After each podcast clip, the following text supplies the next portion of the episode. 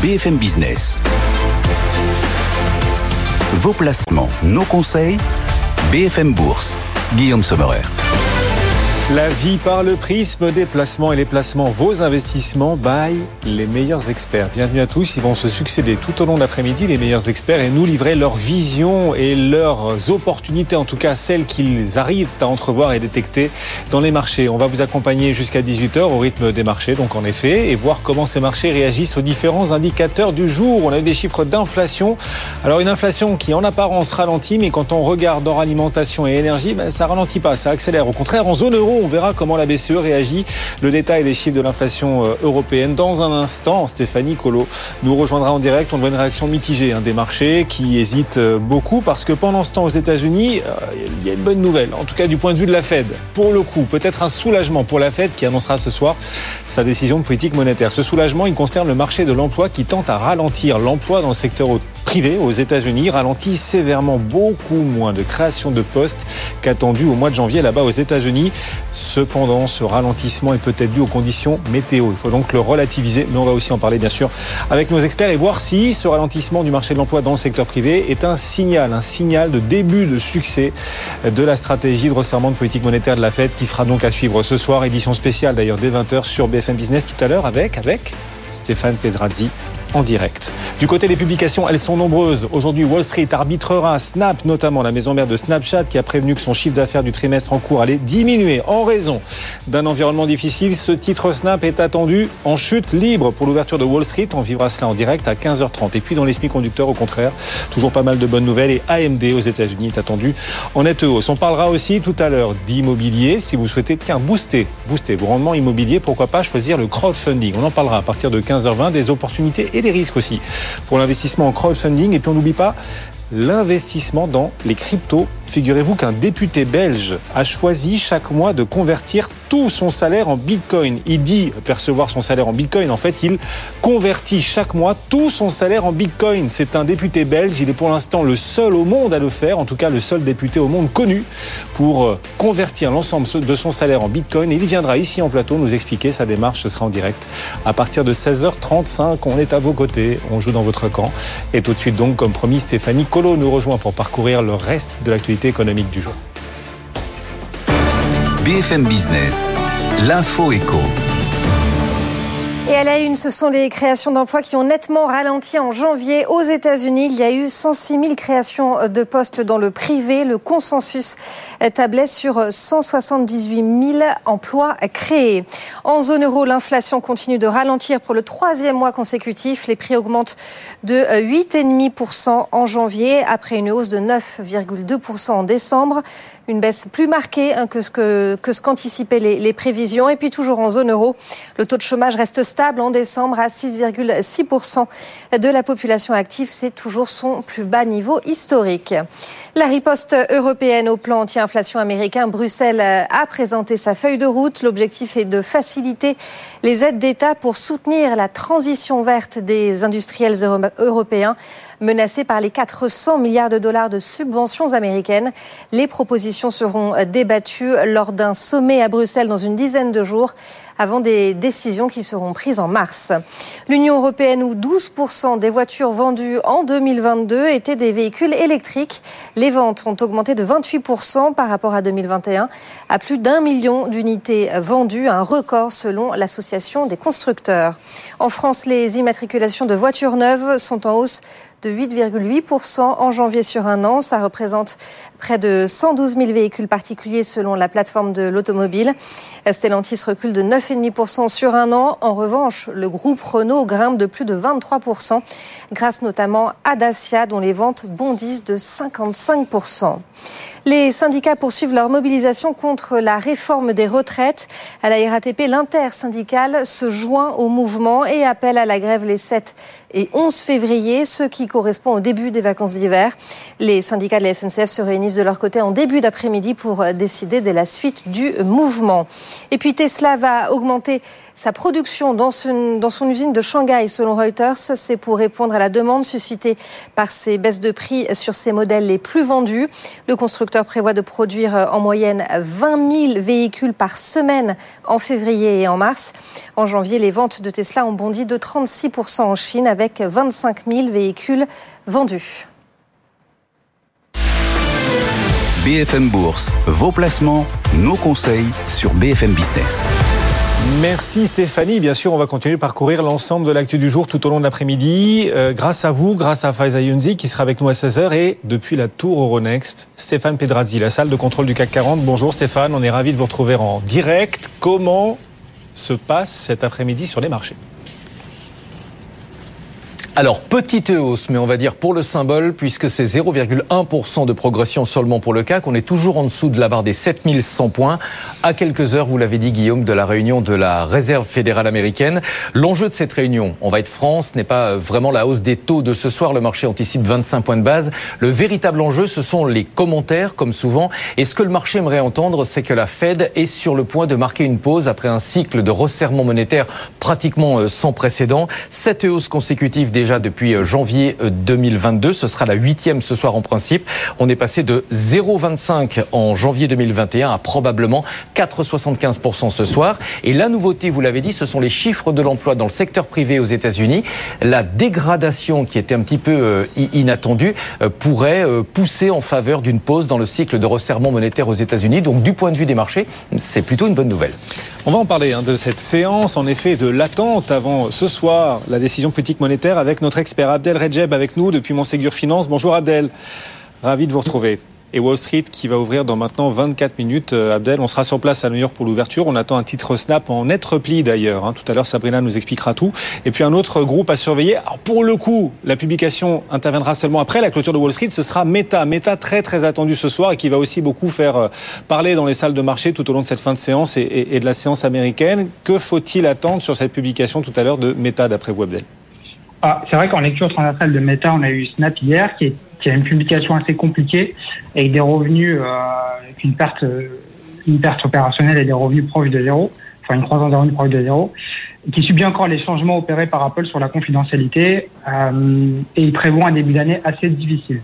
Donc en toute logique, après clôture, le titre était à moins 15. Pour Meta, on peut s'attendre à peu près aux mêmes dynamiques. Le Q4, c'est le trimestre le plus important sur la pub. Le marché anticipe une baisse des revenus dans un marché très difficile. La pub, en fait, il y a beaucoup de clients qui seraient moins tentés d'investir dans le contenu publicitaire. Le contexte économique ne s'y prétend pas.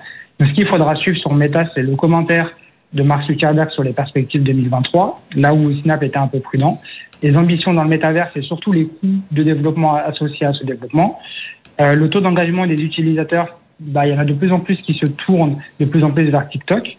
Un éventuel programme de réduction de coûts. Donc, Meta avait annoncé qu'ils allaient licencier 13% de leurs employés, comme beaucoup d'autres acteurs de la tech ou comme Snapchat l'été dernier. Donc, les investisseurs sont nerveux sur le titre.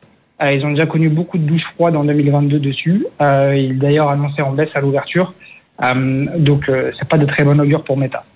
Meta à suivre après la clôture, attendu en forte baisse tout à l'heure et vous n'êtes pas optimiste sur la publication. Snap aussi attendu en forte baisse tout à l'heure. On va revenir ici sur le marché parisien avec une autre forte baisse, encore plus forte que celle attendue pour Snap. C'est Orpea, voilà. Et oui, ici à Paris, on a pas mal de maisons de retraite cotées aussi. Stéphane, on vous retrouve pas pour... dire que vous êtes dans votre maison de retraite, vous êtes dans votre tourelle Euronext, mais plutôt pour parler de ce titre. Vous êtes dur, Moins 19. Oui, évidemment, c'est le gadin du jour. Ce matin, le titre perdait 30% à l'ouverture après l'annonce d'un accord de principe pour la restructuration de l'entreprise. Alors, présenté comme ça, ça peut être une bonne nouvelle. Une partie de la dette va être transformée en capital. Ça va permettre d'effacer 3,8 milliards d'euros de dette sur un total de 9,5 milliards. Mais ça sera évidemment très douloureux pour les actionnaires existants puisqu'il va y avoir un phénomène de dilution très important. Un actionnaire, Guillaume, qui détenait 1% du capital d'Orpea ne détient n'obtiendra plus que 0,004% départ après cette opération. Augmentation de capital qui va aussi permettre d'injecter des fonds propres via des investisseurs. Et au final, c'est la Caisse des dépôts qui va devenir le premier actionnaire d'Orpea avec 50,2% du capital. Un coup d'œil aussi dans le même registre, hein, le titre Corian. On pensait qu'il serait davantage secoué. Le titre est en baisse, mais ça reste contenu. Hein, il perd 1,2%. Effectivement. Abdel, ce titre Orpea, moins 19 aujourd'hui. Est-ce que vous diriez avec une telle baisse qui, du coup, peu à peu valorise cette dilution à venir, est-ce que vous diriez que le titre devient peut-être attractif ou on reste à l'écart de la thématique des maisons de retraite en bourse, ou alors on privilégie plutôt Corian qu'Orpea? Enfin, comment est-ce que vous regardez cette thématique après donc l'annonce des conditions d'un accord à venir avec ce pool d'investisseurs mené par la CDC? Non, je pense que tout a été dit. Effectivement, la dilution, elle est extrêmement forte. Juste pour revenir peut-être sur un point de précision, le 0,4% détenu par les investisseurs, c'est s'ils ne participent pas aux augmentations de capital futures. Ensuite, la dilution est très forte de la part de la CDC et de la conversion de dette en actions. On restera très prudent sur le secteur. On n'ira pas sur Orpea. On voit que les mauvaises nouvelles se sont enchaînées durant toute l'année. Alors certes, il y a un peu plus de visibilité maintenant avec une réduction de la dette et à l'engagement d'un levier à horizon 2025. Mais on évitera de se positionner sur Orpea et sur Corian de manière générale. Orpea, moins 19, incroyable baisse, et Corian qui recule plus modérément, beaucoup plus modérément, moins 1%. Stéphane, au contraire, de l'autre côté de la côte, la plus forte hausse, quelle hausse? Le titre Eramet. Ouais, le groupe minier profite d'un changement de recommandation. La note de Oddo BHF qui relève son opinion sur le titre a surperformé, et surtout Oddo BHF relève considérablement son objectif de cours. On passe de 86 à 141 € d'objectif pour Eramet. Le titre en profite, hein. Il fait un bond de plus de 15%. Et puis rapidement, un coup d'œil aussi au secteur bancaire en Europe. Vous savez, hier on a eu les résultats records d'Unicredit. Eh bien ça se confirme, on a eu des chiffres en Espagne. BBVA, le titre en profite, il gagne pratiquement 5% sur le marché espagnol cet après-midi. Secteur bancaire qui devrait en effet profiter à plein dans ses publications de la remontée des taux obligataires ces derniers mois. Stéphane, on vous retrouve tout au long de l'après-midi depuis la tour Euronext. À tout à l'heure. Abdel, à l'instant, Eramet, donc, dont nous parlait Stéphane, qui voit son objectif de cours par Oddo BHF nettement, largement relevé, révisé à la hausse. Ce titre Eramet gagne 14%. Est-ce qu'après cette hausse de 14%, vous auriez envie de renforcer, ou est-ce que, bon, voilà, ça y est, tout est dans les cours là, et plus 14, c'est déjà bien payé? Alors, en fait, le titre réagit très positivement à ce relèvement, bien sûr. Il s'est expliqué aussi par des facteurs techniques, parce qu'en fait, il y a une faible liquidité sur le titre Eramet, donc du coup, le moindre bonne ou mauvaise nouvelle, ça exacerbe les mouvements à la hausse ou à la baisse. Ensuite, le parcours, il a été assez mouvementé, notamment au deuxième semestre de l'an passé, où les matières premières ont commencé à refluer, mais que les prix de l'énergie sont restés assez élevés. Là, aujourd'hui, les perspectives économiques s'améliorent légèrement avec une baisse de l'énergie et des perspectives un peu moins sombres que prévues. Donc, le titre reprend les couleurs depuis le début de l'année. Eramet, c'est un acteur historique dans le manganèse principalement. Donc, c'est des aciers qui sont utilisés dans le secteur de la construction ou l'automobile, qui sont des secteurs assez cycliques et qui ont souffert récemment. Donc, il faut être confiant sur ce secteur-là. Il y a des perspectives intéressantes dans le lithium. On pense notamment à les batteries dans les voitures. Dès 2024, il y aura démarré des activités en Argentine, et à horizon 2030, une exploitation en Alsace qui n'est pas prise en compte par Oddo dans sa valorisation. La structure financière, est plutôt saine, 0,4 fois le net debt sur EBITDA, et des cessions en cours de dividendes qui pesaient sur la génération de cash. Ça reste une entreprise très cyclique qui opère dans des zones géographiques assez complexes comme l'Argentine, le Sénégal, le Gabon ou la Nouvelle-Calédonie, qui est sujet à une instabilité du réseau électrique assez fréquente et des multiples mouvements sociaux. Donc, si on arrive à passer outre cela, c'est vrai qu'Eramet présente une décote d'environ 30% par rapport à ses concurrents et des perspectives et un profil qui s'améliore. Donc, on serait tenté de jouer Eramet, justement, si on valorise les perspectives dans le lithium. Eramet plutôt qu'Imerys, par exemple. On parle lithium, Imerys compte ouvrir un champ de lithium, exploiter un champ de lithium aussi en Auvergne, qui viendrait d'ailleurs apporter un peu plus de souveraineté, en tout cas le potentiel de souveraineté, on va le dire comme ça, dans la production de batteries électriques françaises. Entre Imerys et Eramet, vous choisissez plutôt Imerys ou Eramet? Alors, si on joue le lithium, les deux titres sont assez intéressants. Imerys a, on va dire, l'avantage en France, c'est qu'elle exploite déjà la zone à Beauvoir, donc c'est justement juste continuer les explorations dessus. C'est pas étonnant que beaucoup d'acteurs s'y mettent dans le lithium en Europe et surtout en France pour soutenir les batteries de voitures. On peut jouer les deux titres, peut-être Imerys si on est plus lithium et pour jouer plus de minerais comme le manganèse par exemple, Eramet. Super précis. Merci beaucoup Abdel. Merci beaucoup de nous avoir accompagnés en direct depuis les bureaux de Montségur Finance. Abdel Redjeb en direct sur BFM Business. Le CAC 40 est toujours extrêmement hésitant avant ce soir la Réserve fédérale américaine et sa décision de politique monétaire. Le CAC gagne péniblement 0,1%, toujours à plus de 7000 points après un incroyable mois de janvier. Meilleur mois de janvier de l'histoire du CAC, il aura gagné sur l'ensemble du mois de janvier 9%. Notre CAC, et on est donc à 7091 points. Avant ce soir la Fed et demain la Banque Centrale Européenne. On vous rappelle cette émission spéciale qu'on vous proposera dès 14h demain après-midi en direct sur BFM Business consacrée à la décision politique monétaire, puis la conférence de presse de Christine Lagarde, la présidente de la BCE, que vous pourrez également suivre comme à chaque fois en direct sur notre antenne, à la radio ou encore à la télévision et même sur nos réseaux sociaux en direct demain. BFM Business, BFM Bourse, l'écho du monde en direct. La BCE qui va devoir ajuster sa stratégie à ce nouveau chiffre d'inflation qui a été publié tout à l'heure. Léa Dofas est avec nous pour TAC Economics. Bonjour Léa. Bonjour Guillaume. On est ravis de vous retrouver. Alors l'inflation, bonne nouvelle comme ça, de prime abord. L'inflation ralentit à nouveau en zone euro en janvier et ralentit plus que prévu à 8,5%. Oui, mais hors énergie et alimentaire, au contraire, l'inflation réaccélère. On a le sentiment que l'inflation sous-jacente, elle, est en train de s'enraciner, Léa. Oui, exactement. Il y a plusieurs points à mettre en avant sur ce chiffrage. Alors, toujours, le mois de janvier, il faut faire attention au chiffrage d'inflation. C'est à prendre avec précaution parce qu'il y a une combinaison de facteurs à la fois statistiques et domestiques qui affectent la lecture, que ce soit la nouvelle pondération des indices de prix dans le calcul de l'indice, des données incomplètes sur l'inflation allemande, l'intégration de la Croatie dans l'indice global, des mesures domestiques spécifiques. Enfin, tout ça fait dire qu'il faut faire attention et on attendra le 23 février. Publication du chiffrage définitif pour avoir un peu une vue globale sur l'inflation. Donc ça, c'est le premier point. Attention aux chiffres. Deuxième, quand même, c'est effectivement, on a bien une décélération de l'inflation en janvier à moins 0,4 en glissement mensuel. On observe bien toujours cette persistance sur l'inflation corps et je pense que c'est là sur lequel il faut le mettre en avant. On est en train de vivre en zone euro ce qu'on a vécu aux États-Unis vers le milieu de l'année dernière. C'est-à-dire qu'on a probablement un pic qui sera atteint au cours des prochains mois, avec toutes les incertitudes qu'on a sur les questions actuelles, mais probablement un pic atteint avec la baisse des prix de l'énergie, la baisse des effets de base, mais avec un environnement beaucoup plus contraint et avec une forte persistance de l'inflation corps. Et on va dire que ça, pour l'instant, le marché le sous-estime. La rigidité, la persistance de l'inflation corps, c'est pas encore dans les prix. Tout ce qu'on se dit aujourd'hui sur l'inflation américaine et ce qui va se mettre en place sur l'inflation européenne, donc bonne nouvelle sur le grand chiffrage. Maintenant, il faut probablement être assez prudent sur le profil d'inflation. Sur cet avis, ça restera beaucoup plus élevé que ce qu'on a en tête. Et du coup, alors, on n'attend pas de ralentissement de la hausse de taux de la BCE. On aura a priori sans doute 50 points de base de hausse de taux demain de la part de la BCE. Mais le discours, surtout de Christine Lagarde, les détails, les nuances qui pourraient apparaître au cœur de ce discours seront vraiment scrutés. Est-ce que vous attendez une attitude très faucon, toujours, de la présidente de la BCE demain ?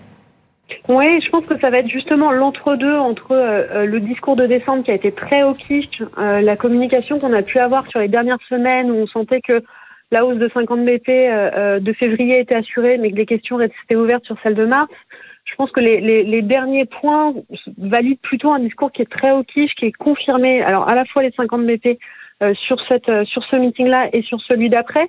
D'autant plus qu'on a quand même un environnement macro qui a défaut d'être positif et en tout cas moins contraint par le choc énergétique qu'on attendait tous sur cet hiver-là. Donc ça donne aussi un peu de bouffée d'oxygène à la BCE pour continuer de ce renfermement fort, avec encore une fois ne pas faire l'inverse de ce qu'on a connu l'année dernière. La BCE va vouloir maintenir sa crédibilité, ça va être important et donc elle va devoir être beaucoup plus hawkish que ce qui est attendu, quitte à se tromper ensuite, peu importe, mais elle va devoir avoir un discours assez ferme et assez fort. Donc ça valide le discours au quiche à attendre demain. Oui, il y aurait plus de risques pour la BCE, comme pour la Fed. Peut-être d'ailleurs ce soir, la Fed, peut-être plus de risques à adopter un ton trop accommodant que trop ferme ? Exactement. Alors la Fed a quand même un atout par rapport à la BCE, c'est exactement cette histoire de profil d'inflation. C'est qu'elle est en avance de 6 mois à 1 an sur la BCE. C'est-à-dire que aux États-Unis, on a déjà cette apparition de décélération de l'inflation, de décélération sur des salaires. Donc on est en fait dans un cycle où la Fed est en train en tout cas pour l'instant, de réussir son soft landing, où elle arrive à mettre en place le desserrement de sa... En tout cas, la moindre hausse de taux, donc elle passerait à 25, en même temps que la décélération de son cycle. Elle suit son cycle. À l'inverse, la BCE, elle va devoir frottlonder et faire un over-tightening, alors que la macro décélère et que l'inflation augmente. Donc, ça va être beaucoup plus simple pour la Fed aujourd'hui. La contrainte de la Fed, c'est elle doit continuer de maintenir des conditions financières qui restent plus ou moins restrictives, avec un discours où elle diminue la taille, la vitesse de son resserrement. Donc, elle doit faire une sorte de fine-tuning, mais pour l'instant, en tout cas, la Fed y arrive plutôt bien dans la gestion de son cycle. Donc, nettement moins inquiet pour la Fed. La Fed, ce qu'il va plutôt falloir regarder, c'est quel est le profil sur fin 2023 ? Est-ce qu'elle a des anticipations de baisse de taux ?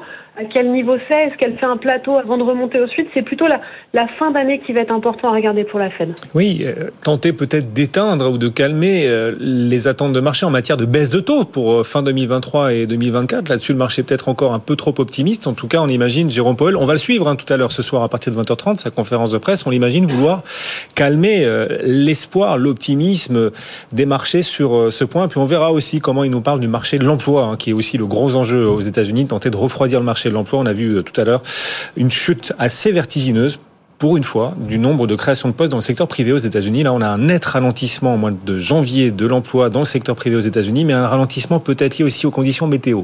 On verra ce qu'en dit Jérôme Powell avant vendredi, le traditionnel rapport mensuel sur l'emploi. Merci Léa, merci de nous avoir accompagnés. Léa Dofas en direct, chef économiste pour Tech Economics. Le CAC 40 est toujours très hésitant, plus 0,13% en ce moment, 7091 points. BFM Business, BFM Bourse, la carte IMO. Les taux de crédit remontent et emprunter auprès des banques pour les entreprises aussi coûte de plus en plus cher. Du coup, dans ce contexte, comment se portent les autres sources de financement dans l'immobilier, les autres sources au-delà des crédits bancaires? Arnaud Romanet-Pérou vient de nous rejoindre, directeur général d'Upstone, plateforme de crowdfunding, parce qu'on va parler de crowdfunding. Bonjour Arnaud. Bonjour Guillaume. Bienvenue sur notre plateau. Et le crowdfunding, une source alternative de financement pour les entreprises, surtout quand les taux de crédit bancaires ne cessent de progresser. Est-ce que le crowdfunding en profite? Est-ce que l'année 2022 a été positive pour le crowdfunding immobilier? L'année 2022 a été très positive pour le crowdfunding immobilier, puisqu'on a des volumes qui sont en augmentation d'une 30%. Donc on est passé d'un petit peu moins d'1 milliard de collectes en 2021 à 1,3 milliard. Donc une augmentation qui se tasse un petit peu, mais on est quand même sur des volumes qui sont assez importants. On a un monde qui a changé aussi l'année dernière, avec une augmentation des taux, avec de l'inflation qui arrive. Donc peut-être un petit peu d'attentisme de certains acteurs qui vont chercher du financement et des investisseurs qui pourraient financer ces projets. En tout état de cause, on note qu'il y a toujours plus d'investisseurs et plus de porteurs de projets qui viennent chercher des capitaux auprès des plateformes. Et ce que vous disiez est très juste, dans le sens où les conditions de crédit se tendent un petit peu, donc les banques vont demander plus de fonds propres, les crédits coûtent un peu plus cher, ce qui réduit en fait l'écart de coût entre la solution de crowdfunding proposée aux opérateurs et la solution bancaire. Sauf qu'on est en phase de ralentissement économique et qu'on a toujours une forte inflation. Est-ce que ralentissement et inflation risque quand même de dégrader l'engouement pour le crowdfunding? Alors je pense qu'il faut il faut être un petit peu vigilant, c'est sûr, en cette période un peu compliquée. La thématique pour les promoteurs, pour les porteurs de projets en immobilier, que ce soit les marchands de biens ou les promoteurs immobiliers, c'est l'augmentation des coûts de construction, qui va réduire forcément leur marge. L'augmentation des taux de crédit pour les ménages qui accèdent ou qui vont investir, donc, et des délais de traitement de dossiers qui s'allongent. Donc, d'un côté, sur le bilan, on a une marge qui est un peu challengée avec l'augmentation des coûts, et on a une commercialisation qui est un petit peu plus compliquée, avec une augmentation des désistements et des difficultés pour obtenir les crédits. Donc effectivement, on est dans une phase un petit peu compliquée où les délais s'allongent, et il faut être prudent sur les opérations. Donc il faut bien analyser le coût de construction et pas hésiter à être pessimiste sur ce coût de construction en anticipant une augmentation en cours de route du chantier et allonger des délais de commercialisation. Oui, mais la hausse des prix des matériaux de construction risque de rogner la rentabilité de l'investissement en crowdfunding. C'est une belle rentabilité en moyenne, on est sur à peu près 10% en général. Alors on va sur des rendements qui sont en moyenne à 9,4 je crois, et qui vont de 7 à 12 selon les projets. Mais qui se dégradent parce que les coûts des matériaux, la construction construction dans le neuf coûte de plus en plus cher. Alors, ce qui se dégrade en premier dans une opération, c'est la marge du promoteur. Donc, le coût de construction va être absorbé par la marge. Et si il n'y a plus de marge, effectivement, on vient rogner la rentabilité des investisseurs. Maintenant, les investisseurs, ils sont bien conscients qu'il y a de l'inflation. Donc, ils vont chercher aussi des produits avec des rentabilités importantes pour couvrir cette inflation. Donc, mathématiquement, ils ont toujours de l'attraction. Ils sont toujours attirés par ce genre de produits. Et donc, ils y investissent. Bon, un autre petit hic quand même, c'est que le marché du neuf plafonne. Enfin, c'est le drame français. On n'arrive pas du tout à construire suffisamment. Ces dernières années, le marché de la construction a eu tendance en effet à encore ralentir, alors qu'on était déjà en pénurie d'offres. Est-ce que là, pour le coup, c'est une vraie limite structurelle, profonde, frustrante peut-être pour les acteurs du crowdfunding que vous représentez ici, à savoir, ben voilà, on n'a pas assez de projets pour proposer du crowdfunding à tous ceux à qui on aimerait proposer? Alors, je dirais que c'est à la fois une bonne et une mauvaise nouvelle. On a moins de permis qui ont été octroyés ces dernières années, donc on a forcément une tension sur la production neuve. Ce qui veut dire que, comme on est dans un marché d'offres et de demandes, on a un maintien des prix. Alors, bon, c'est pas une science exacte, puisque l'immobilier est très très local. Mais comme on a une tension sur l'offre, forcément les prix se maintiennent. Donc c'est plutôt une bonne nouvelle sur les bilans des opérateurs. Malgré tout, il faut pouvoir commercialiser, et c'est là où c'est un petit peu compliqué. Donc après, pour ce qui est de l'offre des plateformes, effectivement, s'il y a moins de projets, bah, c'est plus compliqué d'avoir de l'offre. Alors il faut aussi avoir en tête qu'on peut développer des nouveaux produits, qu'on a une profondeur de marché qui peut augmenter. On a découvert les promoteurs immobiliers, les marchands de biens. On note pas mal de refinancements hypothécaires aussi des acteurs qui viennent chercher des fonds sur la base d'un actif qu'ils détiennent. Hein, j'ai un actif à 1 million, je peux refinancer à 500 000 euros pour investir ou pour financer un autre projet. Et sur la base d'un collatéral, ce qui est très sécurisant pour les investisseurs. Et vous le dites, la clé, c'est aussi l'innovation. Je sais pas, dans l'immobilier, on entend beaucoup parler aussi, on en entend plus parler qu'on en voit, mais de tokenisation. C'est un sujet aussi pour les acteurs du crowdfunding. On pourrait faire du crowdfunding sur des tokens, histoire de, comme ça, attirer peut-être encore plus d'investisseurs, subdiviser l'immobilier dans lequel on propose à chacun d'investir. Alors c'est un sujet juridique sur lequel on n'a pas encore trouvé la martingale, mais effectivement l'idée de pouvoir casser l'investissement et pouvoir le rendre encore plus accessible pour permettre une meilleure diversification des investisseurs, c'est sûr que c'est une solution. Alors sur les contrats d'émission obligataire, comme on fait, on est accessible à partir de 100 euros, ce qui est déjà un petit ticket, et ça permet d'investir sur plein d'opérations. On pourrait imaginer un système token où on est à 1 euro ou quelques centimes, et là être diversifié sur énormément d'actifs, et donc et c'est son risque.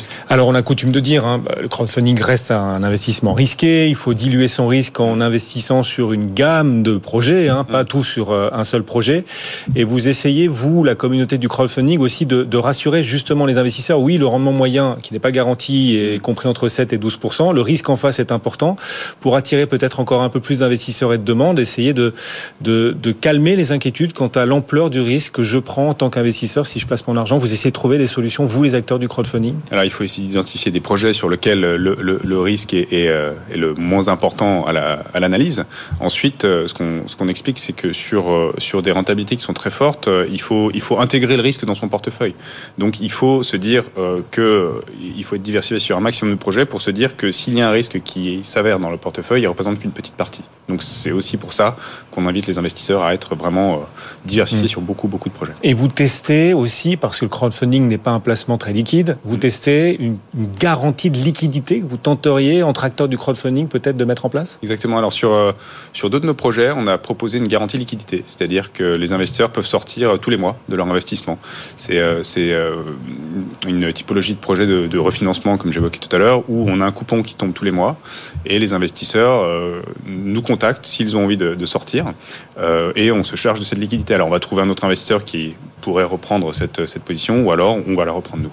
Donc on teste, voir l'appétence des investisseurs pour la liquidité en cours de route. Alors il faut rappeler que c'est quand même des projets qui durent entre 12, 24, 36 mois, donc c'est pas non plus très très long.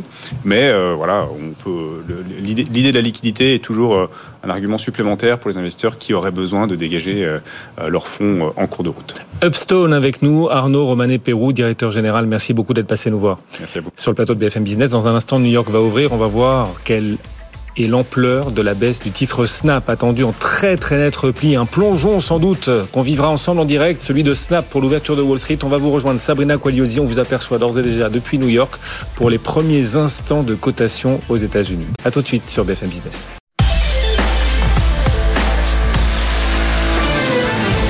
BFM Business. Vos placements, nos conseils. BFM Bourse. Guillaume Sommerer. Un peu plus de 15h30, 9h30 à New York, c'est l'ouverture de Wall Street. On va rejoindre, alors que la cloche retentit, vous l'entendez, on va rejoindre Sabrina Quagliozzi, notre correspondante permanente sur place. Bonjour Sabrina, ravi de vous retrouver. Comment se passent ces tout premiers échanges ?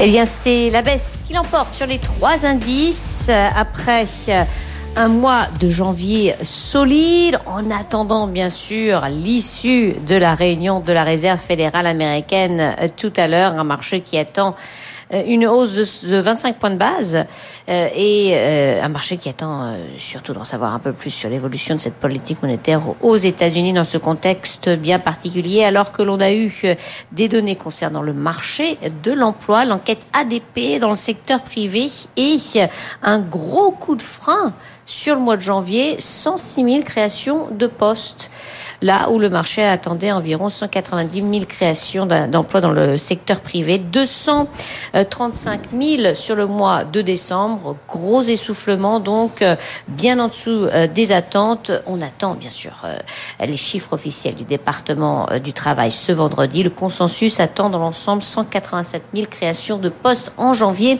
aux États-Unis. Un marché donc qui recule à l'ouverture. On perd 0,7% sur l'indice Dow Jones. Le S&P 500 recule de 0,3%. Le Nasdaq, moins 0,14%. Avec du côté de l'obligataire, une détente sur le 10 ans, 3,46 sur le 10 ans américain. Le pétrole, plus 0,2%, se maintient néanmoins sous les $80 le baril. Et ce soir à 20h, la Fed, décision de politique monétaire à suivre en direct sur BFM Business, émission spéciale d'ailleurs. À partir de 20h, présenté par Stéphane Pedrazzi sur notre antenne. Du côté des sociétés, des valeurs à suivre, Sabrina, Snap, évidemment, l'ouverture de Snap, gros plongeon, petite baisse. Comment ça se passe pour ces premiers instants de Snap aujourd'hui ? Aïe, aïe, aïe, moins 10,86% pour Snap, maison mère de Snapchat, ce matin à l'ouverture, avec un trimestre décevant, le troisième trimestre d'affilée de déception, des chiffres inférieurs aux attentes.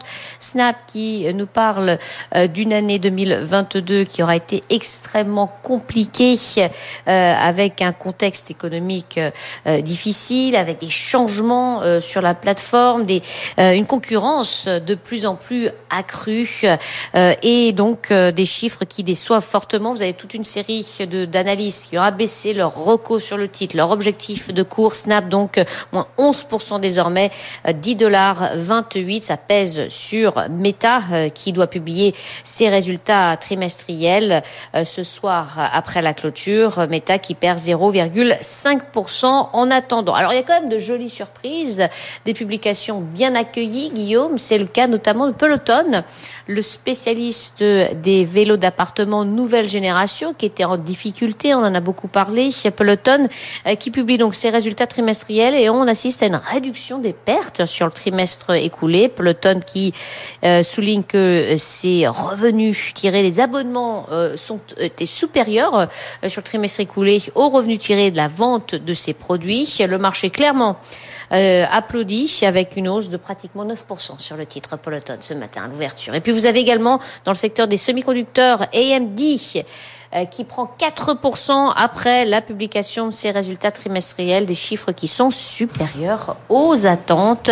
On rassure de ce côté-là, avec des marchés donc qui, si on regarde une nouvelle fois cette tendance à l'ouverture, sont légèrement négatifs, moins 0,6% donc pour l'indice Dow Jones, le S&P 500 perd 0,35%, le Nasdaq en baisse également de 0,3%, en attendant donc de grands rendez-vous, la Fed, mais aussi plus tard les résultats trimestriels de Meta. À tout à l'heure, Guillaume, pour voir comment évolue cette tendance à Wall Street. À tout à l'heure, Sabrina. En effet, vous nous accompagnez tout au long de cette séance américaine. Vous qui nous suivez, qui nous regardez, vous avez peut-être des questions d'ailleurs, des interrogations sur vos portefeuilles boursiers. Vous savez que vous pouvez nous envoyer vos questions en scannant, en flashant ce QR code qui apparaît chaque après-midi sur vos écrans si vous nous suivez à la télé ou encore sur l'application BFM Business, ce QR code en le flashant. Vous nous envoyez la question, celle qui vous intéresse, votre interrogation, votre problématique boursière et tout à l'heure, votre question trouvera sa réponse. Oui. Ce sera après 18h sur les réseaux sociaux de BFM Business. Ce rendez-vous en direct à Maurice Tonquédec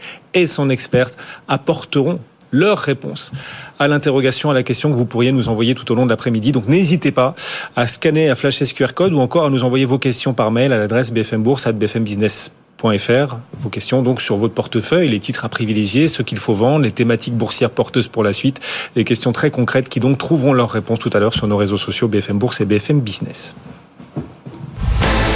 BFM Business, BFM Bourse, mouvement de marché. Et lui a réponse à tout, presque. Il lit dans l'avenir. Arnaud Faller vient de nous rejoindre. Bonjour Arnaud. Bonjour Guillaume. Arnaud Faller pour CPR Asset Management. Je dis ça, c'est une blague et en même temps, c'est un peu vrai. Dans le sens où vous publiez chaque trimestre vos prévisions sur le potentiel des marchés pour les 3 prochains mois. C'est l'idée. Exactement. Et vous venez tout juste de publier vos nouvelles prévisions pour la suite. On va donc les détailler ensemble alors qu'on a de grands enjeux devant nous. Ce soir, la Fed, bien sûr, la Banque Centrale Européenne aussi à suivre ce jeudi, les publications des GAFAM. Mais vous arrivez d'ores et déjà, Arnaud, à dégager un scénario majoritaire pour les marchés ces prochains mois. Oui, alors on reste tout à fait humble. Les marchés rendent humbles les gérants, surtout ceux qui ont une petite trentaine d'années d'expérience. Pour autant, c'est un exercice qu'on fait depuis longtemps. Donc effectivement, on se prête à élaborer les scénarios à horizon 3 mois, donc tous les mois, et on imagine ce qui peut être le scénario central et les scénarios adverses, qu'ils soient positifs ou négatifs. Ça arrivait dans le passé. Donc aujourd'hui, comme scénario central, on a un scénario qui est assez dominant, puisqu'on affecte une probabilité de 70%. C'est un peu la poursuite du scénario auquel on a assisté depuis quelques semaines, pas forcément au même rythme. On a évidemment que entre 8 et 10% sur les grands indices, c'est beaucoup sur un seul mois, donc pas forcément du tout à ce rythme-là, mais quand même un scénario haussier sur les actions, dans un contexte où la volatilité est relativement faible, en tout cas elle a pas mal baissé par rapport à l'automne dernier, et dans un contexte où effectivement les investisseurs ont un peu péché par excès de prudence, si on peut dire. En tout cas, il reste pas mal de liquidités et tout le monde n'est pas monté dans le train, et donc ça peut être un réservoir aussi pour la suite. C'est-à-dire que ce scénario a 70% de probabilité de se réaliser, donc c'est pas mal quand même, on ne voit pas tout le temps un scénario à 70% de probabilité qui se réalise, et ce scénario est positif. Et quand vous dites 70% de probabilité que les marchés montent, c'est pas par rapport au 1er janvier où ça a déjà progressé, c'est par rapport au niveau actuel. Oui. Encore une fois, dans un contexte où tout le monde n'est pas très chargé en actifs risqués, notamment les actions, et donc il peut y avoir un réservoir pour encore venir sur les actions. Donc ces scénarios-là, ils reposent sur quoi ? C'est évidemment le pivot de la Fed est confirmé, on en parlera, dans ces scénarios de ce qu'on appelle soft landing, sous-entendu l'économie, aussi bien aux États-Unis qu'en Europe, ralentit évidemment, mais simplement ne s'effondre pas et va tangenter peut-être le 0+, quelque chose comme ça. Alors, on voit bien que les banquiers sont trop quêtés. Évidemment, une préoccupation majeure de tous les marchés en 2022, c'était avec l'impact sur les taux longs. La Fed, c'est déjà pas encore totalement derrière nous, mais on va passer d'un rythme de 50 points de base à 25 points de base ce soir, et on aura encore probablement dans ce scénario-là encore 25 points de base à la prochaine réunion de la Fed en mars, et après on n'imagine plus rien. Stabilisation, en gros. La Fed a quasiment fait déjà le boulot. Ça fait 5 mois que l'inflation aux US baisse. Déjà, d'ailleurs, avec des rythmes non nuls. Les dernières fois, c'était 50 points de base à chaque fois de réduction de l'inflation. Il n'y a pas du tout de boucle prix-salaire. Hier a été publié l'Employment Cost Index. On a vu, c'est la mesure la plus pertinente pour mesurer si oui ou non il y a une boucle prix-salaire. C'est d'ailleurs la mesure que regarde de très près Powell. On voit bien qu'il y a encore une décélération, ça fait 3 mois de suite. Donc il n'y a plus vraiment pas du tout de boucle prix-salaire. Et donc, dans ce scénario-là, la Fed a fait le boulot, comme on dit, et les taux longs marquent le coup. Donc ça fait pas mal de temps qu'ils baissent, mais on voit encore une baisse sur les taux longs américains, donc à 3,20. C'est important cette stabilisation des taux longs, voire une petite baisse aux États-Unis, parce que ça aide l'ensemble de la sphère des actifs risqués. Et dans ce cadre-là, il y a un décalage entre l'Europe et les États-Unis clair, notamment sur la partie banque centrale, vous l'avez déjà souligné, la BCE devrait faire plutôt 2 fois 50 points de base, en février et en mars. Après, on verra ce que fait la BCE, parce qu'elle y va plus, cette fois-ci par échelle de 50 points de base. Mais je voudrais souligner le fait qu'on bénéficie dans ce scénario-là aussi de la relative sagesse des prix de l'énergie, notamment en Europe.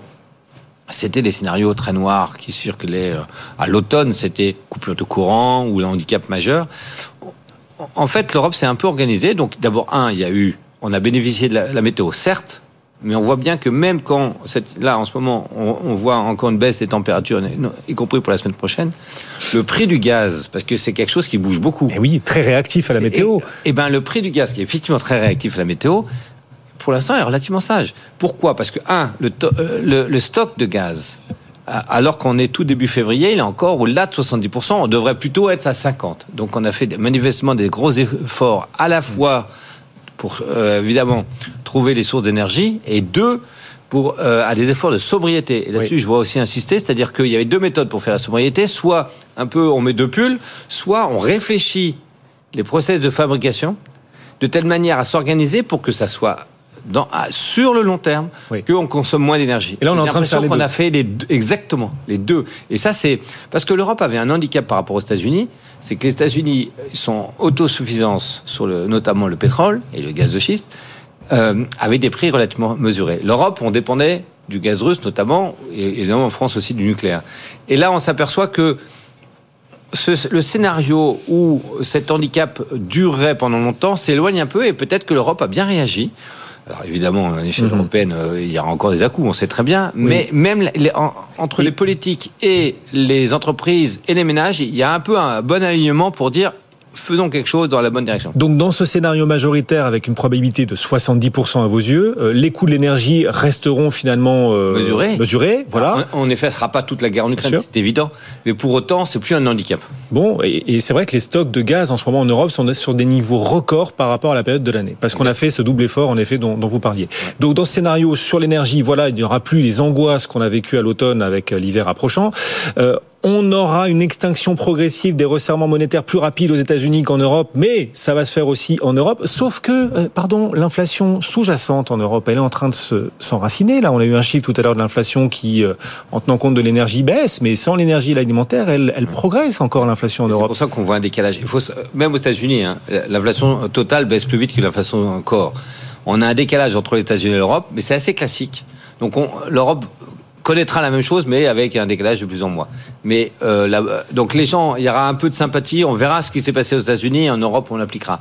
Mais pour autant, il faut être très précis, on préfère 10 fois mieux les obligations d'État américains, parce qu'on voit les taux baisser, que les obligations d'État de la zone euro, qui, on voit simplement les taux se stabiliser, pas plus, pas moins. Et dans ce scénario majoritaire, les marchés actions devraient encore progresser par rapport à leur niveau actuel, hein, donc encore de la hausse. De combien est-ce qu'on arrive à 5 et 7,5%, avec même encore peut-être plus, même sur la sphère émergente, notamment asiatique.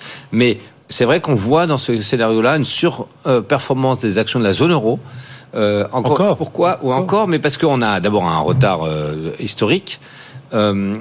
Parce que finalement l'énergie ne sera plus un handicap, parce que les investisseurs sont moins présents sur la sphère européenne. Au passage, on voit le dollar rebaisser aussi, mais pas... alors on peut se dire, quand l'euro paye, c'est toujours un handicap. Là, c'est plutôt la vision que l'image de l'Europe peut revenir, mais un peu plus belle. Il faut se rappeler que ça joue évidemment dans ce sens-là, attirer des capitaux, et donc l'euro payer un peu, s'apprécier, et donc ça ne serait pas un handicap pour les bourses européennes. On le voit à 1,12, on ne le verra pas non plus, il faut juste rappeler, c'est pas non plus énorme comme variation, mais malgré tout au-delà de 1,10.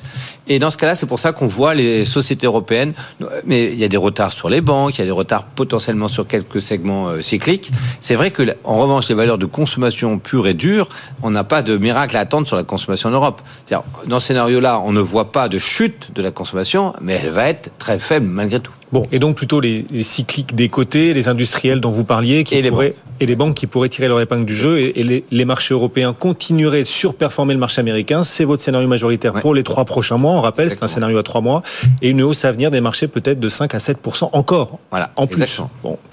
70% de probabilité. Les deux autres scénarios, on va dans l'ordre, hein, du plus probable au moins probable. Donc, ensuite, on a le scénario qu'on avait en tête, c'est évidemment crainte de récession sévère. Il ne faut pas l'oublier parce que la demande, pour l'instant, est résiliente. Dans ce scénario-là, elle serait plus résiliente. Tout d'un coup, il y aurait une vraie chute de la demande. Hard landing. Hard landing, que ce soit aux États-Unis, mais en zone euro.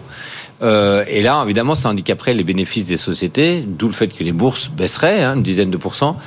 En revanche, les taux longs pourraient servir d'équilibre dans les portefeuilles, parce que cette fois-ci, les marchés anticiperaient une rebaisse des taux de la part des banquiers centraux assez vite. Alors évidemment, d'abord la Fed... La BCE, ça serait plus tard. Mais dans ce cas-là, c'est intéressant dans les portefeuilles d'avoir encore plus d'obligations américaines parce qu'on verrait le taux du 10 ans baisser sous les 3%. Et c'est un scénario où on verrait aussi la Chine ralentir assez nettement. En gros, toute la sphère, les grands pays. Dans ce scénario de hard landing, de récession pour le coup, véritable récession, les marchés chuteraient, rechuteraient. Oui, l'ordre de grandeur, c'est entre 10 et 15% parce que... Oui. Malgré tout, aujourd'hui, on apprécie la résilience. Dans ce scénario-là, qui est provisé à 20%, encore une fois, la demande chute et donc il y a des déceptions. Scénario peu probable à vos yeux, donc 20% pour ce scénario. Alors, on a baissé la probabilité de ce scénario-là, mais on ne veut pas la mettre à zéro. Il faut bien avoir en tête qu'il y a ce risque-là. Il n'y a pas de risque zéro en plus pour les marchés, c'est impossible. Troisième scénario, le moins probable, lequel ? Oui, alors persistance de l'inflation. C'est un scénario qui dominait en début de l'année 2022, évidemment. On n'annule pas, on baisse la probabilité, alors au minimum qui est pertinent pour nous, c'est-à-dire 10%. C'est évidemment qu'on a encore des résurgences de l'inflation, alors que ça soit aux États-Unis en Europe.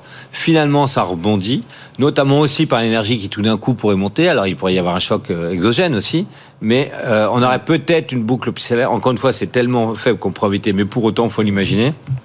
C'est le seul scénario où toutes les classes d'actifs, comme en 2022, irait dans le mauvais sens, que ça soit les obligations ou les actions. Seulement 10% de probabilité. Et entre deux mots, le moins probable pour vous, c'est une poursuite de l'inflation. C'est-à-dire qu'il y aurait plus de risques. C'est pas un scénario majoritaire, mais il y aurait plus de risques de voir un hard landing qu'un risque de voir l'inflation se prolonger. Ça fait 3 mois qu'on dit ça, qu'on a bien en tête que le scénario adverse le plus probable, c'est plutôt récession sévère que résurgence de l'inflation. Et ce qui fait, c'est que dans les portefeuilles, on choisit effectivement les actions de la zone euro, les émergents, devant les actions américaines, et on a des obligations américaines qui équilibrent plutôt bien les portefeuilles. Arnaud Faller et ses prévisions pour la suite, les 3 scénarios pour le trimestre à venir, les 3 prochains mois. Arnaud Faller, directeur général délégué en charge des investissements de CPRAM. Merci beaucoup Arnaud. Merci d'être passé nous voir sur le plateau de BFM Business. Demain, on vous le rappelle, émission spéciale dès 14h sur BFM Business consacrée à la décision de la Banque Centrale Européenne. Stéphane Pedrazzi sera aux commandes également ce soir d'ailleurs à 20h d'une spéciale dès 20h pour le coup le choix de politique monétaire de la Réserve fédérale américaine. Ce sera donc à vivre les deux, la Fed ce soir 20h, la BCE demain dès 14h, cette émission spéciale. Et puis bien sûr, demain, la conférence de presse. Vous pourrez la suivre aussi sur l'antenne de BFM Business, la conférence de presse de Christine Lagarde, la présidente de la BCE, à partir de 14h45.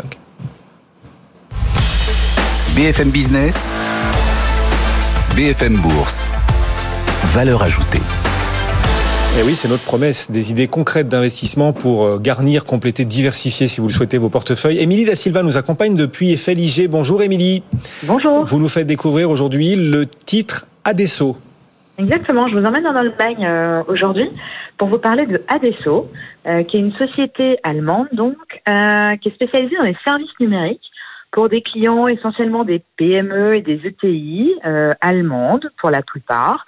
La société, l'année dernière, elle a réalisé à peu près 680 millions d'euros lors de son dernier exercice clos. Elle va bientôt publier son exercice 2022 et elle compte près de 7500 collaborateurs. Il y a 3 éléments qu'on trouve intéressants sur ce dossier. D'abord, c'est un acteur qui est spécialisé sectoriellement, c'est-à-dire qu'ils ont pris le parti de se spécialiser sur des verticales, sur des secteurs, notamment l'assurance et la banque, pour avoir une connaissance très fine de ces métiers. Et ça permet souvent de faire la différence dans des appels d'offres et d'avoir un taux de rétention client qui est assez important. Le deuxième point clé dans ces métiers, vous le savez, c'est la gestion des enjeux RH. Typiquement, pour ce type de modèle, c'est crucial de savoir recruter, de continuer à faire croître les effectifs. Chaque année, Adesso fait croître sa base d'employés de plus de 10%, essentiellement grâce à une marque employeur qui est très forte. Et cette marque employeur forte, ça lui permet aussi d'avoir un turnover qui est en dessous des standards du marché, avec à peu près des niveaux de 10% quand ses pairs sont plutôt à 15-20%. Et enfin, ça lui permet d'être une entreprise qui est vraiment en croissance régulière. Elle se distingue là aussi par rapport à ses pairs par cette croissance et elle peut le faire grâce à la maîtrise des deux points précédents que je viens de vous citer. Et au vu de son carnet de commandes, on pense que ça devrait ne pas être mis en cause pour 2023. Ce titre Adesso, ADE2SO, coté donc à la bourse de Francfort, pas mal de points positifs que vous identifiez. Est-ce que si l'inflation salariale venait à se poursuivre, pour le coup Adesso serait explosée ? En tout cas, est-ce que les marges d'Adesso pourraient finir par être fragilisées d'après vous, Émilie ? Clairement, c'est dans les business de services informatiques, c'est le point clé, le risque principal pour l'exercice 2023. Selon le management, cette inflation, elle pourrait approcher les 7-8% pour les consultants qui sont présents dans la zone d'art. Elle le fait et elle implémente des hausses de prix en général qui sont acceptées par les clients et en rajeunissant aussi sa base d'employés. Ça permet de diminuer le salaire moyen et d'adresser à court terme l'enjeu de l'inflation salariale sans pénaliser son attractivité pour capitaliser sur la croissance future. Adesso, donc, au capital duquel FLIG que vous représentez est présent à hauteur de 0,83%. Merci beaucoup, Émilie. Émilie Da Silva régulièrement à nos côtés donc, pour FLIG, ce titre Adesso à Francfort, actuellement en petite hausse à 146,20 €. Dans des marchés européens qui progressent un peu, plus 0,5 sur l'Eurostoxx 50, le CAC lui gagne 0,25%. Notez Wall Street qui piétine alors que ce titre Snap souffre énormément. Le titre Snap, c'est le titre à suivre aujourd'hui, un titre en net repli, en plongeon de plus de 10%. On va y revenir tout à l'heure. John Plassard sera avec nous en direct à partir de 16h10. BFM Bourse, vos placements, nos conseils sur BFM Business. Et s'il y a bien une catégorie de placements que les experts recommandent pour cette année 2023, ce sont les obligations, les fonds obligataires. Comment y investir ? Tiens, quand on est un particulier, Vincent Kutkovitch est avec nous, directeur général de bienprévoir.fr. Bonjour Vincent. Bonjour Guillaume. Parce qu'on entend tout le temps parler des fonds datés, des fonds classiques, des fonds à échéance, des fonds à horizon. Bref, on s'y perd peut-être un petit peu. Déjà, les fonds datés ou à échéance, leur spécificité, c'est quoi par rapport aux autres ? C'est assez simple. En fait, un gérant décide d'acheter un certain nombre d'obligations et de faire en sorte que toutes ces obligations d'entreprise aient toutes le même terme, plus ou moins. Et donc, comme ça, il fige le terme. Et après, il fige aussi le niveau de risque qu'il a envie de mettre dans son portefeuille. De cette manière-là, il est capable de proposer à son client, souvent le client investisseur grand public, de proposer un portefeuille qui va être diversifié en termes d'obligations, mais dont on connaîtra du fait que on a un risque qui est connu à l'avance, on a une sorte de ligne éditoriale sur le risque et sur la durée, on sait plus ou moins quel est le taux qu'on va pouvoir percevoir sur ce portefeuille d'obligations en avance, d'une certaine manière. Et on peut choisir des fonds à échéance dont l'échéance est lointaine, d'autres dont l'échéance est plus proche, qu'est-ce qu'il faut privilégier ? Aujourd'hui, on a à peu près tout sur le marché, il y a eu avec la remontée des taux un engouement et une créativité assez forte chez les gérants. Nous, notre approche, c'est plutôt d'essayer de chercher au marché secondaire, sur le marché de l'occasion, des fonds pour lesquels il reste à peu près 2-3 ans maximum de durée. Pourquoi ? Parce qu'en fait, on considère que plus on allonge la durée, plus le risque de défaut sur les différentes signatures augmente. Et donc aujourd'hui, on pense que avec un horizon à 2-3 ans maximum, des signatures plutôt intermédiaires avec des risques mesurés entre ce qu'on appelle le high yield et l'investment grade. Donc à cheval entre les deux. À cheval entre les deux, on arrive à aller proposer du 4,5-5%, une échéance assez courte, on a de la visibilité, ça c'est plutôt assez bon père de famille, c'est une manière d'aller sur ces produits obligataires sans prendre trop de risques. Ah oui, 4,5-5% à horizon de 3 ans, c'est pas mal. C'est pas mal, mais vous allez me dire, l'inflation avec ça, qu'est-ce qu'on couvre pas l'inflation ? Oui, on couvre pas l'inflation. On fait pas tout le chemin de l'inflation. Eh bien oui, c'est un peu le problème qu'on a aujourd'hui, c'est que si on veut couvrir tout le chemin de l'inflation, il faut prendre beaucoup plus de risques. Donc aujourd'hui, nous, notre objectif, c'est déjà de faire en sorte qu'avec des produits comme ça, on couvre 90% du chemin qu'il faut parcourir pour couvrir l'inflation. Mais donc, si je veux couvrir l'inflation à travers ces fonds-là, il faut que j'allonge ma durée, que j'allonge l'échéance du fonds dans lequel je choisis de passer mon argent. Et que je prenne surtout un risque supplémentaire plus important sur les signatures. Et on pense qu'aujourd'hui, le risque pris, au regard du gain qu'on va avoir en rendement, ne sera pas suffisant. Le risque sera trop important par rapport au gain en rendement qu'on arrivera à capter. Bon, le rendement qu'on peut espérer d'un fonds à échéance, disons à 3 ans ou à 5 ans, ce rendement, on peut le l'anticiper à peu près, à la virgule près. Sauf que les banques centrales sont pas au bout de leur resserrement monétaire, leurs taux peuvent encore monter, puis à un moment ils baisseront peut-être. Ça aura un impact sur la performance des fonds à échéance. Alors, si on reste jusqu'au bout du fonds, non, parce qu'à la fin, le jeu, c'est de faire en sorte qu'il n'y ait pas de défaut à l'intérieur du portefeuille et qu'on soit remboursé à 100%. Si par contre, on est obligé de rembourser en cours de route, c'est pour ça que les fonds longs, il faut peut-être anticiper qu'à un moment, on aura besoin de ces fonds. Et là, en fonction des conditions de marché, si les taux ont augmenté, bah, la valeur de mon portefeuille aura baissé. Si les taux ont baissé à ce moment-là, la valeur de mon portefeuille aura augmenté. Donc, nous, c'est pas, en tout cas, on pense que c'est pas ce que cherchent les gens qui veulent aller sur l'obligataire aujourd'hui. Ils y vont plutôt pour aller jusqu'au bout du portefeuille. Dans ce cas-là, quelle que soit l'évolution des taux, s'ils achètent dans les conditions actuelles et qu'ils achètent avec une équipe qui a l'habitude de gérer, etc., qui a un track record de solide et qui a peu de défauts, ils iront jusqu'au bout, normalement, dans de bonnes conditions, s'il n'y a pas de catastrophe sur les marchés. Bon, et donc, à 2-3 ans, en se plaçant à cheval entre le high yield et l'investment grade, entre le très risqué et le pas trop risqué dans l'obligataire, on arrive peut-être à atteindre 4,5-5%. 4,5-5%. Si on est dans une enveloppe en assurance vie, il faut enlever les frais de gestion de l'assurance vie d'1% environ. Là, on parle des fonds à échéance, mais il existe aussi des fonds obligataires classiques. Oui. Eux aussi, d'ailleurs, sont accessibles au grand public. Oui, à travers l'assurance vie notamment. Il y en a un certain nombre. Donc, la sélection que nous, qu'on fait sur ce genre de fonds, c'est plutôt d'aller chercher des fonds aussi. Alors là, la mécanique est différente. Vous avez un fonds qu'on appelle evergreen, c'est-à-dire qu'en fait, il y a des entrées-sorties en permanence. D'une certaine manière, là, ce qu'il faut aller analyser, c'est plutôt la durée moyenne des obligations, un peu comme sur mon sujet des fonds datés. Là, je vais essayer d'analyser la durée moyenne du portefeuille. Et là aussi, l'horizon, c'est à peu près le même qu'on a sur les fonds datés, c'est d'avoir 3-4 ans maximum devant soi. Donc, on a en tête des fonds qui proposent ce genre de durée. Là aussi, c'est assez... on retrouve un peu les taux que j'évoquais tout à l'heure. On retrouve des taux avec des durations de 3 ans et demi, autour de 4,5-5%, sur le même genre de signature que tout à l'heure, sauf que là, je suis dans des fonds qui font sortir et entrer en permanence des nouvelles obligations. Ce qui est important, c'est la durée moyenne de ces obligations-là, et donc et ensuite la signature qui va avec. Et de cette manière-là, on arrive à avoir des propositions qui, là aussi, permettent de courir une partie du chemin de l'inflation. Mais alors, vous dites les fonds obligataires classiques, ils sont plus liquides ou pas ? En gros, est-ce qu'ils sont plus liquides que les fonds à échéance pour l'investisseur ? Ils sont pas plus. D'abord, si vous êtes dans l'assurance vie, ils sont toujours liquides puisque l'assureur garantit la liquidité. Maintenant, là aussi, les conditions de marché seront les mêmes. Si les taux augmentent, la valeur du portefeuille va baisser. Si les taux baisse, la valeur du portefeuille va augmenter. Donc là, si vous êtes dans la survie, en termes de liquidité, vous pouvez sortir à tout moment aux conditions de marché du moment. Et puis, il existe aussi des produits structurés avec coupons garantis. Ouais. Qu'est-ce qui c'est mieux, c'est moins bien. Alors, produits structurés, je voulais qu'on en parle effectivement parce qu'on parle des obligations. Dans les produits structurés, les gens qui ont l'habitude des produits structurés, ils vont me dire mais attention, dans les produits structurés, c'est souvent des risques actions. C'est vrai qu'il y a un risque action, mais la mécanique d'un produit structuré, c'est une mécanique obligataire. On a un taux, on a un coupon, et en fait là, aujourd'hui, on est effectivement capable de proposer des produits structurés qui propose une garantie sur les coupons, donc de l'ordre de 4%, avec une protection du capital. On peut descendre jusqu'à une protection de 65%, c'est-à-dire que tant que j'ai pas une baisse de l'indice, en l'occurrence là, indice sur Eurostoxx 50 de plus de 35%, je suis protégé, mon capital est protégé. D'accord. Mais ce qui est intéressant, c'est qu'on retrouve le côté obligataire parce qu'on garantit là le coupon à condition que l'émetteur ne fasse pas défaut. Vous parliez d'un coupon de 4% pour un investissement de combien de temps ? Là, on est sur des produits qui ont une durée devant nous de quelques années, donc on doit être de l'ordre de 4-5 ans en fait, on doit être sur des produits qui ont un horizon de placement de 4 à 6 ans à peu près en moyenne.